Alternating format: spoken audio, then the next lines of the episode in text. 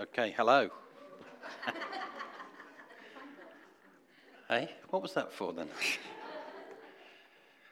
right, good, good, good.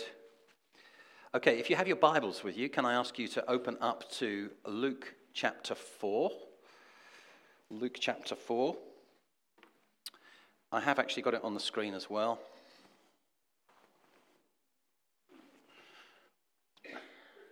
Luke chapter 4, as you can see, we're going to read from verse 31 uh, through to 44. So let's read that together. Uh, it's talking about Jesus. And he went down to Capernaum, a city of Galilee, and he was teaching them on the Sabbath. And they were astonished at his teaching, for his word possessed authority. And in the synagogue, there was a man who had a spirit of an unclean demon. And he cried out in a loud voice, Ha! What have you got to do with us, Jesus of Nazareth? Have you come to destroy us? For I know who you are, the Holy One of God. But Jesus rebuked him, saying, Be silent and come out of him. And when the demon had thrown him down in their midst, he came out of him, having done him no harm. Uh, and they were all amazed and said to one another, What is this word? For with authority and power he commands the unclean spirits, and they come out and reports about him went out into every place in the surrounding region. And he arose and left the synagogue and entered Simon's house. Now, Simon's mother in law was ill with a high fever, and they appealed to him on her behalf. And he stood over her and rebuked the fever, and it left her. And immediately she rose and began to serve them. Now, when the sun was setting, all those who had uh, any who were sick with various diseases brought them to him, and he laid his hands on every one of them and healed them. And demons also came out of many, crying, You are the Son of God. But he rebuked them and would not allow them to speak, because they knew that he was the Christ. And when it was day, he departed and went into a desolate place. And the people sought him and came to him and would have kept him from leaving them. But he said to them, I must preach the good news of the kingdom of God to the other towns as well, for I was sent for this purpose. And he was preaching in the synagogues of Judea. Let's just pray together. Father, we want to commit again uh, the preaching of the word to you. Thank you that this is your word, and we highly value it and honor it because it is your word. Holy Spirit, would you uh, now come and bring illumination? Uh, to this word as I speak it. I'm going to do the small bit, Lord, but I ask for you to do the big bit of speaking to hearts. I pray that there would be a change. I pray that faith would come. I pray that your people would be well equipped. I pray they would be fed this morning. Father, let the word of God have a powerful effect on us. We pray in Jesus' name. Amen. Amen. Okay, well, um, What a contrast this passage of scripture is to the one, the last one we read, which was Jesus' visit to Nazareth. Do you remember we did that two weeks ago? Yeah, a few nods? Yep, good, good, good. Um, and I think it's so important that we see the contrast between the visit to Nazareth and the visit to Capernaum that we've just read here, that we just need to quickly recap uh, what it was we looked at two weeks ago. So here's a quick recap. So, um, uh, when Jesus went to Nazareth, that was his hometown, and um, that was the place where he reveals, I think for the first time, his mission, his kind of uh, heaven's agenda. From, uh, I speaks from Isaiah 61, and he says, I'm come, I'm anointed, I'm here to preach the good news, I'm here to set captives free, blind eyes open, and bring liberty to the oppressed. Good news. Fantastic. He also reveals at this time not directly, but he does say this I am the Messiah. He tells them, I am the Messiah. And despite a favorable start, if you recall, uh, Nazareth, where they marvel at his oratory. Do you remember them doing that? They, oh, yeah, they, they said they marveled at his gracious words dripping out of his mouth. Uh, starts well, but actually it becomes very clear the people of Nazareth don't believe him. They do not believe that he is the Messiah. In fact, they don't believe he's God at all. They say, You're Joseph's boy, aren't you? You're a man, in other words. You're not God. And then, in his great love for them, he totally exposes just how full of unbelief they really are. See, they think of themselves as very respectable, synagogue going, uh, scripture listening to every week. You know, they're very nice religious people, but, uh, and they think of themselves as descended, we think, from King David. So they would have ticked all the boxes in their own mind. They were there. Yes, a lovely, we are lovely people. Yet Jesus comes along and he says, lovely, but full of unbelief. And he takes the lid off the reality of what's really going on uh, in there. And um, uh, he also explains for that reason he cannot do miracles in such an unbelieving atmosphere. And in Mark, we see this shocking statement. It says, God was unable to do any mighty miracles in such an unbelieving atmosphere. It's sobering, isn't it, when you think, the atmosphere of the people, the, the attitude, the belief system of the people stopped God.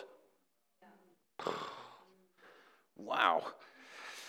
Welcome home, eh? Yeah, nice. What have I found at home? Well, boy, it's not good. And they are so angry that Jesus has actually exposed the reality of what it is they really feel. So angry with him that they uh, take him to the top of the cliff on which Nazareth is built and they want to throw him down. They want to kill him.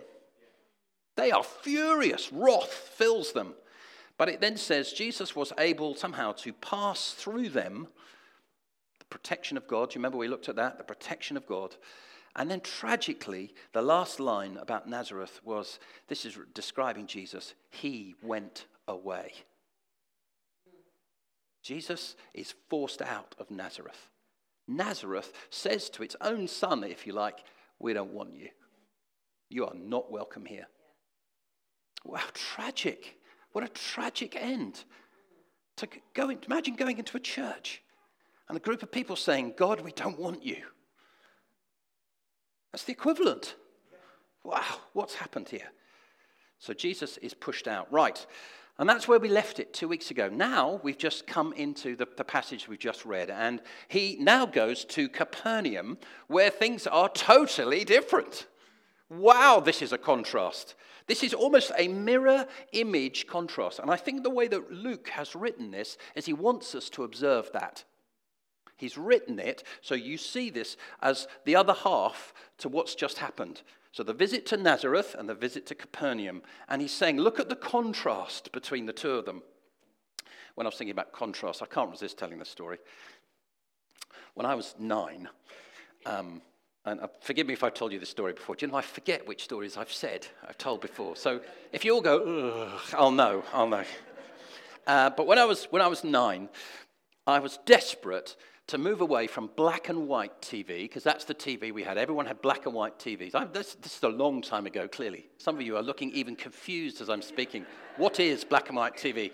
We had a black and white TV. Everybody had black and white TVs. And I was at primary school, and my friends started to get color TVs. And I remember thinking, oh, that is magnificent. That is magnificent. So I said to my dad, Dad, obviously we want to move into the, you know, from the 19th century into the 20th. And um, uh, we obviously need to get a color TV, but he wasn't having any of it. He just said, no, we don't need that. That's perfectly all right. It's suited us for the last 250 years. This will carry on uh, for the next. I'm thinking, oh, I don't believe this. So um, if I'm really honest, I, my devious nine-year-old mind is at work. And I think, right, how can we, how can we change this terrible state of affairs? And um, uh, I suddenly had an absolute blinder of an idea. Because my dad loved that snooker program, Pot Black. Well, I don't know if you've ever watched snooker on a black and white TV. The whole conversation is about what color ball is about to be hit. And there's lots of arguing, and kind of that's the whole, you know, it's the blue. No, it's not. It's the pink. It's the, and then and then you wait for that, you know, for the uh, the um, narrator to say, and he's just put it the blue, and, and everyone would go, yes, I got see, I told you it was the blue. so I said, so I said, look, think of the arguing it would uh, it would free up, and also, Dad, Think of how it would enhance your favorite program. well, from my memory, it worked. It absolutely worked. And uh, sure enough, quite soon we had a new color. And the contrast between black and white and color is vast. That's a very long story, really, just to say look at the contrast between Nazareth and Cap- Capernaum. It's the only one I can think of.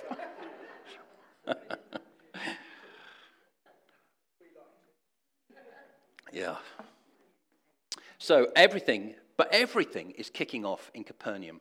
Uh, when you look at Capernaum, what is happening in Capernaum? Well, deliverance, freedom, healing, miracles, the authority of God is being demonstrated. Mission, this mission is being done. Everything that Jesus announced at Nazareth that did not happen is now happening at Capernaum. Boom! I mean, it's just incredible, isn't it? Demons being kicked out and people being instantaneously healed. It's extraordinary. Wow! Look at the contrast uh, between the two.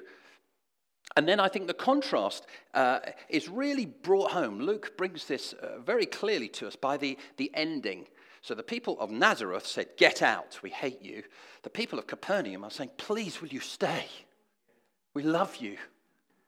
It could not be more different. That's why I think it's been written in this way, so that we should see, actually, and therefore we should ask this question why is there such a contrast between Nazareth, where nothing happens, and Capernaum, where everything happens?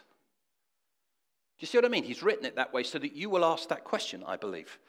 Why is there such an open door for God to work in one town when there is such a closed door uh, in the next?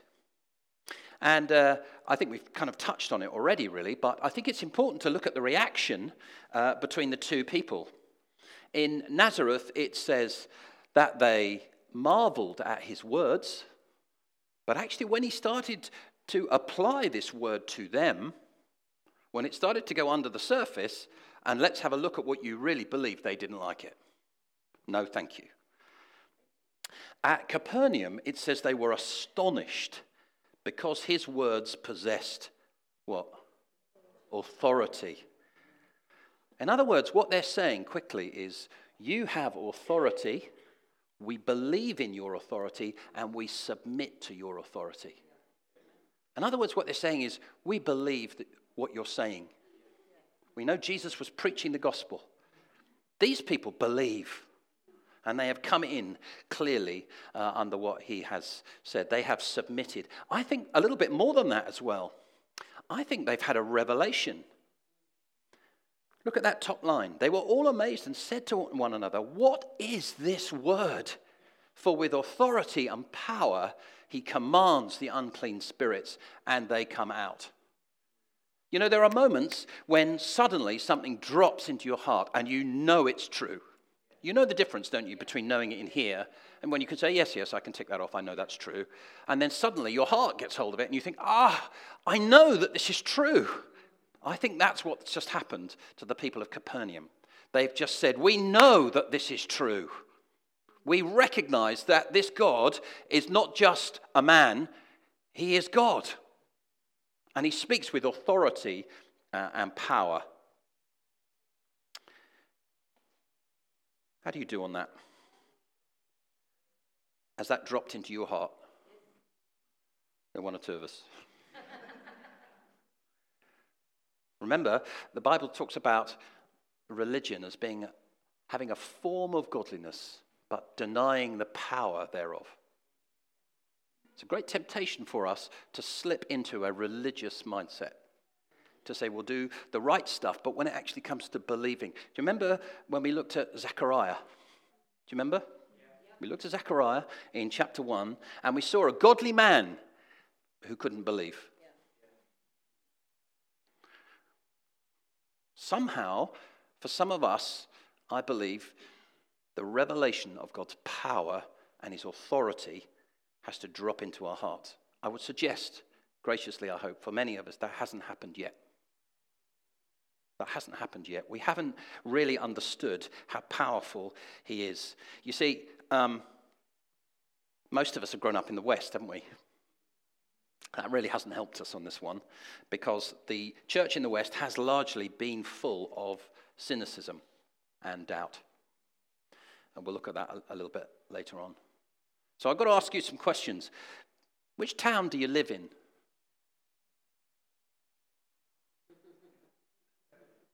Yeah, thank you. I see you in colour. I see you right there. Yeah, do you live in Nazareth, where things can be a bit superficial? Where actually, when it comes to the power of God, God doing stuff in your life, healing you, well, not so sure. Let me ask you this Do you think God's word has authority, genuine authority in your life? Now, now, I know you've given me the right answer there. The answer, of course, is yes. But actually, I think for many of us, this is something that needs to go deeper. This belief that, you see, these folk have seen it and it's gone. They've said, Yes, we know it. Now, one of the advantages I think we've had, and I'm very grateful, is that over the last few years as a church, we have begun to see healing, haven't we? Yeah. Think of Gabrielle. Is Gabriella here? No, I, th- I, think of her voice being healed. Do you remember? She said it had completely gone. Then Anne prayed for her, and it instantly returned. She felt something unwind in her throat. Do you remember Julian and his back? Do you remember Julian? We prayed for Julian's back. He'd been carrying some bags of cement, and for some extraordinary reason, his back went. And. Uh, and so we prayed for him, and he said, he said he felt like something jerked, and then he said he, the pain came out of his back, and he said it was completely free.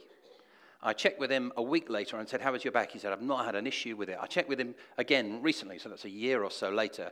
How is your back? Fine. Do you remember that? Do you remember that? God's doing stuff among us. Do you remember we prayed for Nigel's shoulder? I checked with him this morning. When did we pray for you? It's about a, about a year ago. And after a few days, completely went. After what, months? Yeah, some months of pain in the shoulder, pain went, still free. Do you remember when Terry came? Yeah? And he prayed for people, and people were weeping because they felt their legs change and, people, and, and healing happened. We are beginning to see this among us, aren't we? We are beginning to see it. Now, can I just say to you, that gives us the opportunity to observe and believe. We are seeing. A few years ago, that didn't happen generally in most churches. Now, in many churches, this is beginning to happen. Not just us, it's across, across the board. Now we have the opportunity to look at it and say, hang on a minute, I can believe this now. But it does require you sometimes to get hold of those people and say, look, can I interrogate you? Would you mind awfully? Get hold of Julian. He'll have masses of people now, won't he? Get hold of Julian and say, Tell me the story. What happened? And if you've got a bit of cynicism that says, Well, it's, you know, it's just going to get right anyway, when he tells you the story, you will think afterwards, No, that wasn't. That wasn't fluke. God did something. Can I suggest to you, you need to see that because the atmosphere we come from is one of cynical unbelief that says, nah. So we've got to shift from Nazareth to Capernaum. How are you going to do that? Can I ask you, are you taking advantage of the healings that are coming? Go and talk to these folk. Get the benefit, squeeze all the juice out of it. There's a phrase. Okay. Yeah, we've got to get to that point, haven't we, where, like these people, we can say, We know that you have total authority. See, the Word of God is very powerful. Jesus is described as the Word of God, isn't he? So here is the Word of God, speaking the Word of God. What does it say in the beginning in Genesis? In the beginning, God created the heavens and earth, and he, he spoke and said, Let there be light. And there was light. See, it's the Word of God. As God speaks His Word, it's very powerful. There's got to be some understanding and revelation of the power of God. It takes time, but we have the opportunity. And I think we're moving towards it, aren't we? So let's be encouraged about that. But also recognize if that isn't happening in your life right now, if you have never prayed for someone and seen them healed, or never been healed yourself, you might have to say, God, I've got a bit further to go on this yet.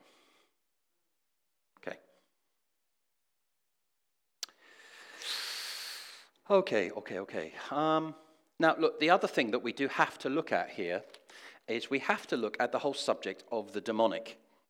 Because this passage doesn't really let you do anything else, does it? Um, because the bulk of it is, or good chunk of it, is around this subject. And um, I guess uh, for people at this time, at the, you know, 2,000 years ago, and indeed for big chunks uh, of the uh, rest of the world, this is not a big problem. But for many of us, it is. Because in chapter 4, we have been introduced to the idea of the devil, the reality of the devil, haven't we, and through the temptations? And now we are moving into the reality of demons. Well, that's not a conversation to have over the water tower, is it? With people? What do you think about demons? Uh... no, we have to, though, acknowledge that despite the fact that our the, the worldview that we live in does not acknowledge or see or believe in, because it has a, it's a materialistic, naturalistic worldview, we have to acknowledge that the Bible talks about these things. Yeah. And are we f- looking to follow Jesus? Mm. Okay, if we're looking to follow Jesus, what did Jesus do to his disciples when he sent them out? He gave them authority over every kind of sickness and illness and to cast out demons.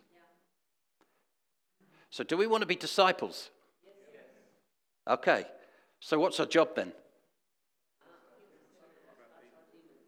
To preach the kingdom of God, to heal the sick, and to cast out demons. That's our job. Who's ever done it? Yeah, not many. Not many. We've got a way to go then, haven't we? We've got a way to go.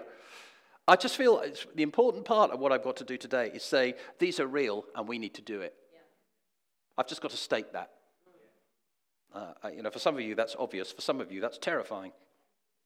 But let me just say three things then. Let's not be frightened by this subject. Let's not be frightened by it. As we look at the way Jesus handles this, we see that he has total authority over them. And is Jesus frightened by them? No, no, he is not. Absolutely not. Let's not be frightened by this. And I have to say, uh, because we don't know very much about it, for many of us, this is a scary subject. It is. And people say, oh, oh, oh, you know, oh dear, what about all that? No, let's not be frightened by it. The other thing is, we should not ignore it we must not ignore it because we're commanded as disciples to go and do it.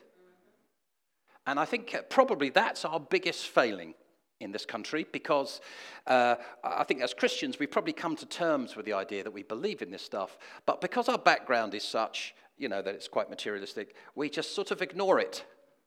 We believe it, but we ignore it. Because, you know, it's all, well, I don't really understand it and it's all very awkward. Let's not ignore it. We can't. And then lastly, let's not be obsessed by it, eh? You know, it really is quite disturbing when you come across people who are obsessed by this and everything is demons. You think, no, it's not. No, clearly it's not. Jesus wants us to be equipped when we encounter it, but it really, not everything is to do with this. There's the world, the flesh, and the devil. You've got way more enemies than just that.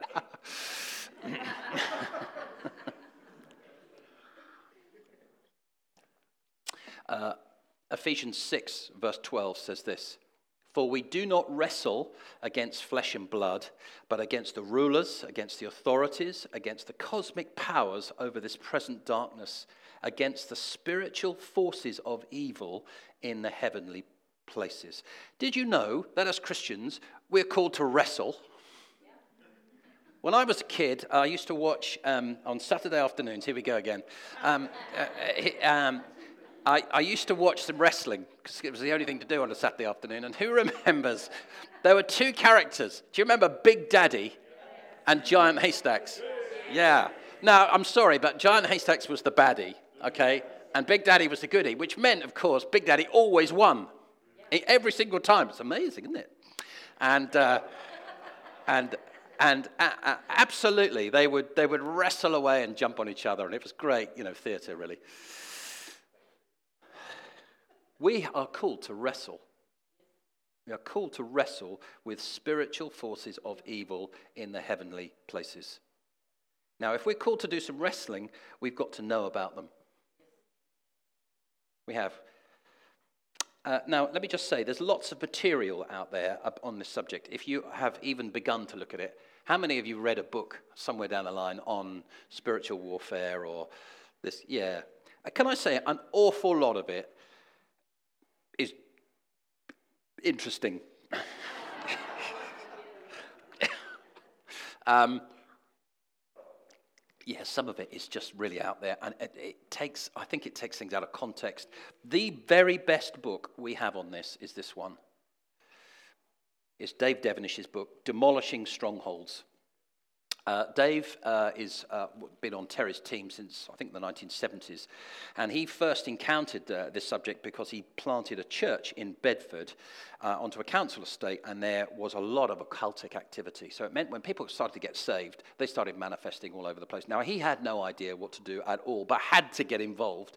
So he has kind of learnt um, over the years. He is also wonderfully biblically based, and I really like the way Dave thinks he, um, he, he tackles, uh, if you want to know details of stuff, this is the book for you. He tackles things, uh, some of the trendy stuff that's gone on around. Um, uh, anyway, there's a whole bunch of things out there. I just think he talks sanity, uh, but he talks biblical reality. So this is the book I would recommend above everything else. Okay, I think we need to come back then to this passage. Now, we uh, need to have a, a, look at this.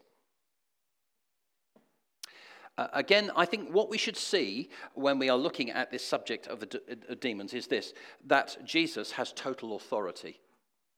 So, actually, what we look at more, more than the casting out of demons, what we have to look at is the fact that God has total authority over them.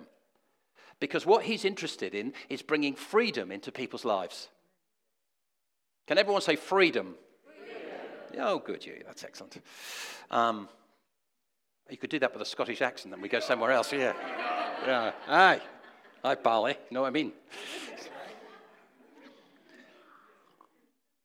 So Jesus is really interested in freedom. That's what he's really after. So that's what we're looking at. This is an example of freedom coming to people's lives. Now, um, uh, we're seeing this demon actually respond. Um, let me just tell you another story. Um, I, I, met a, I used to gather with a group of prophetic people um, who came from various parts of Kent. And um, uh, one of the people on this uh, little group that we used to meet at, a very wonderful lady, she, very prophetic.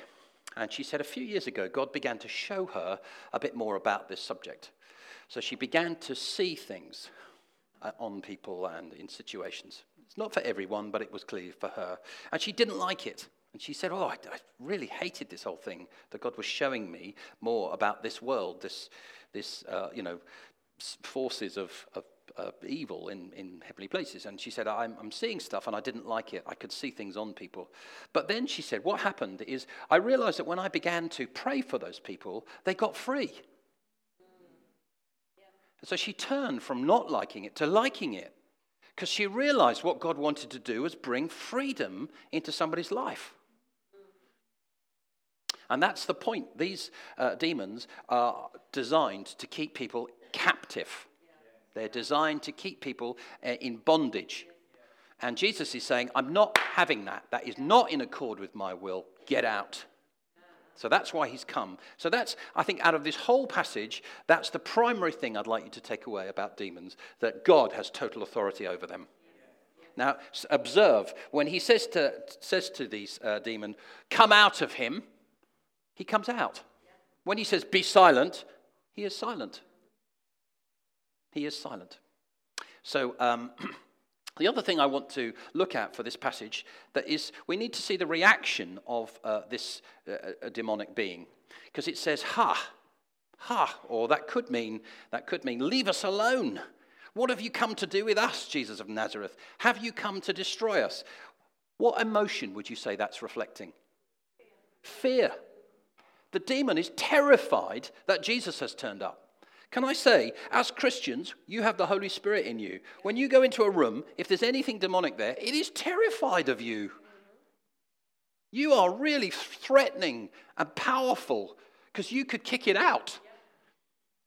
Okay? So it's the one that needs to be frightened, not us. Okay. John Wimber, who remembers John Wimber? Yeah, yeah. John Wimber was a, a wonderful uh, Christian guy in the 1980s, in particular, I guess.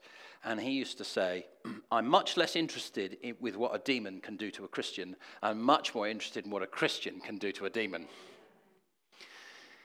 So, what's happening here? Well, Jesus has gone into this uh, synagogue, and the pre- in other words, the presence of God now has filled that synagogue. And what has it done? It has intentionally provoked something that's evil. Uh, in the presence of God, demons can't hide. Uh, Dave, in his book, very interestingly, says his general experience is that demons want to hide mainly. They want to keep their head down because that's safer for them. But uh, sometimes when the presence of God comes, if there is a demonic force there, the presence of God means that it is provoked. Now, what does this demon try to do? So it expresses its fear. It then says, I know who you are, the Holy One of God. And actually, if you notice, that's the same thing that other demons say a little bit later on uh, in this passage here. It says, uh, top line, and the demons came out of many, crying, You are the Son of God. But he rebuked them and would not allow them to speak. So, in other words, what these demons are demonstrating is that they are intelligent. They have a tactic towards Jesus. And they're all saying, Let's all say, call him out. Because it's true, Jesus is the Son of God. And he is the Holy One. So, why are they calling out that? The reason they're calling that out is because in the first century Israel, if you claim to be the Son of God, you will be accused of blasphemy and put to death. And that's what they want. That's what they're seeking to get. They want Jesus dead. That's why they're shouting it out, and that's why Jesus says, Be silent. Okay. Just then, perhaps just to say, you know, when the disciples started to move in this area, just like healing really, they don't always get it right, do they? Do they? they? There are times when, yeah, inevitably, there are times when they try and drive something out of someone and they fail. And they go back to Jesus and say, We didn't, oh, I couldn't do that. It's too difficult. Not quite like that, but um, um, that's going to be the same for us. You know, I think back of uh, when we started to pray for the sick. How many of you prayed for someone and nothing's happened? yeah. That means you're learning. That's what that means. That's where we all start. We pray, we think, oh, I don't know, let's give it a go. And then as we go forward, eventually we start to see people healed, don't we? Yeah. How many of you now have prayed for someone and seen them healed?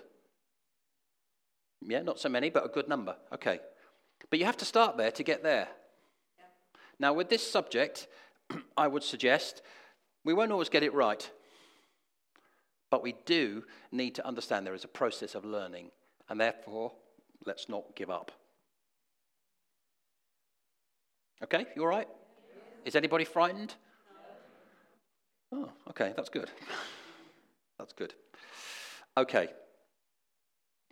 Um, uh, one other quick thing that really encouraged me about this passage is this. Uh, not that one. Simon's mother in law uh, they go to Jesus and say, Look, uh, she's got a fever. And he stood over her and he rebukes the fever, and she is immediately healed. You know, it's often I read in the Bible, I think, oh, it'd be nice one day to see that kind of stuff. But it occurred to me recently with Julian's back and with Gabriella, her voice, we have seen instantaneous healing. And I looked at that and I thought, hang on a minute, we're doing that. The things that Jesus are doing, we are doing. Does that encourage you? Oh, that's good. Well, I was very encouraged by that. Okay. Lastly, then, I just want to move on to the, the farewell. Jesus then uh, has made such a difference in this town that they are desperate for him to stay. They have enjoyed so much healing and so much freedom. They are thinking, oh, this man is, is amazing. We never want him to go. Then Jesus uh, says to them, Look, I do need to leave. And he says, I must preach the good news of the kingdom to other towns as well. That's why I was sent. You know, it is wonderful to be healed, isn't it? Who here has been healed or experienced healing? Yes. It's wonderful to be healed. And it's wonderful to be set free from uh, some kind of um, captivity that you're in, isn't it? It's wonderful to be set free. But I, I just want to say this there's something even more important than that for you, and that is salvation. Jesus came to preach the kingdom of God. Uh, the Bible's very clear. There are really two worlds. It describes it like this there is a kingdom of darkness and there is a kingdom of light. There really are two options. And the bad news is that everybody is born into the kingdom of darkness. You know that, don't you? Everybody is born here. But the good news is you can now, because of what Jesus has done on the cross, move from a kingdom of darkness into a kingdom of light. You can do it. And the way that happens is when you believe that Jesus is the Son of God. That happens when you say, Jesus, I recognize that I have done stuff wrong in my life. Please, will you forgive me for the stuff that I have done? I acknowledge that you are the Lord, and I bow my knee and I give my life to you. Which kingdom are you in right now? Where are you? Have you made the transition from the kingdom of dark to the kingdom of light? If you haven't, can I just urge you to do it? I urge you with all my heart. It has eternal consequences for you. It has eternal consequence. There is no more important decision that you will ever make in your life over anything than whether you receive Christ as Lord and Savior or not. It's just so important. It's a, it's a message that our town needs to hear. It's a message that everyone who has not received needs to hear. And I just want to urge you, if you haven't done it this morning, please will you do it? In fact, let's just close our eyes right now and we're going to pray. So I just want to give you that opportunity. If you're here, maybe you're a visitor, maybe you've never received Christ. Maybe you want to make the leap. Maybe you've even this morning understood, yeah, there's truth in this. Some stuff I don't understand, but there is truth in this. If you would like to know Jesus as Lord, if you would like your sin to be forgiven, can I ask everyone to close their eyes? Can I ask you then, if you would like that, to put your hand in the air? Just a wave at me, don't, not very high. If you haven't already done it.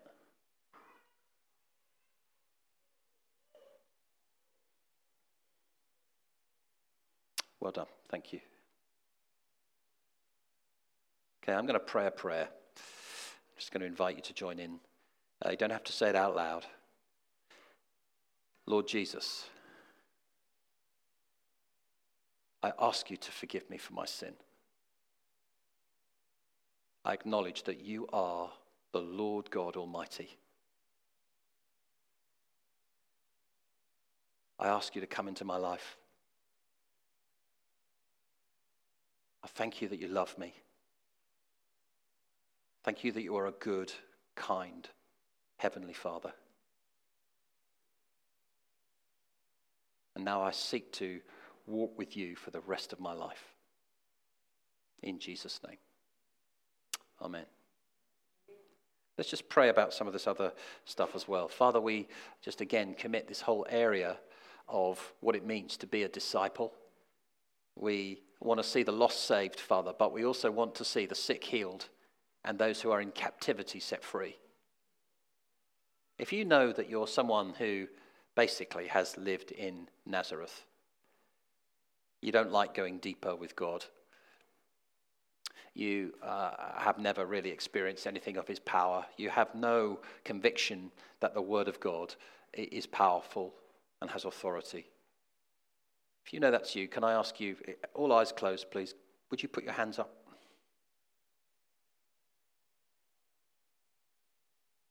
Father, I want to pray right now for your children, and I want to ask you, Father, would you take us forward in this area? Father, would you enable us, please, to be disciples in the way that you have intended us to be? Holy Spirit, would you cause us to be involved with deliverance? Would you cause us to be involved with healing? And would you cause us to be involved with people being uh, saved?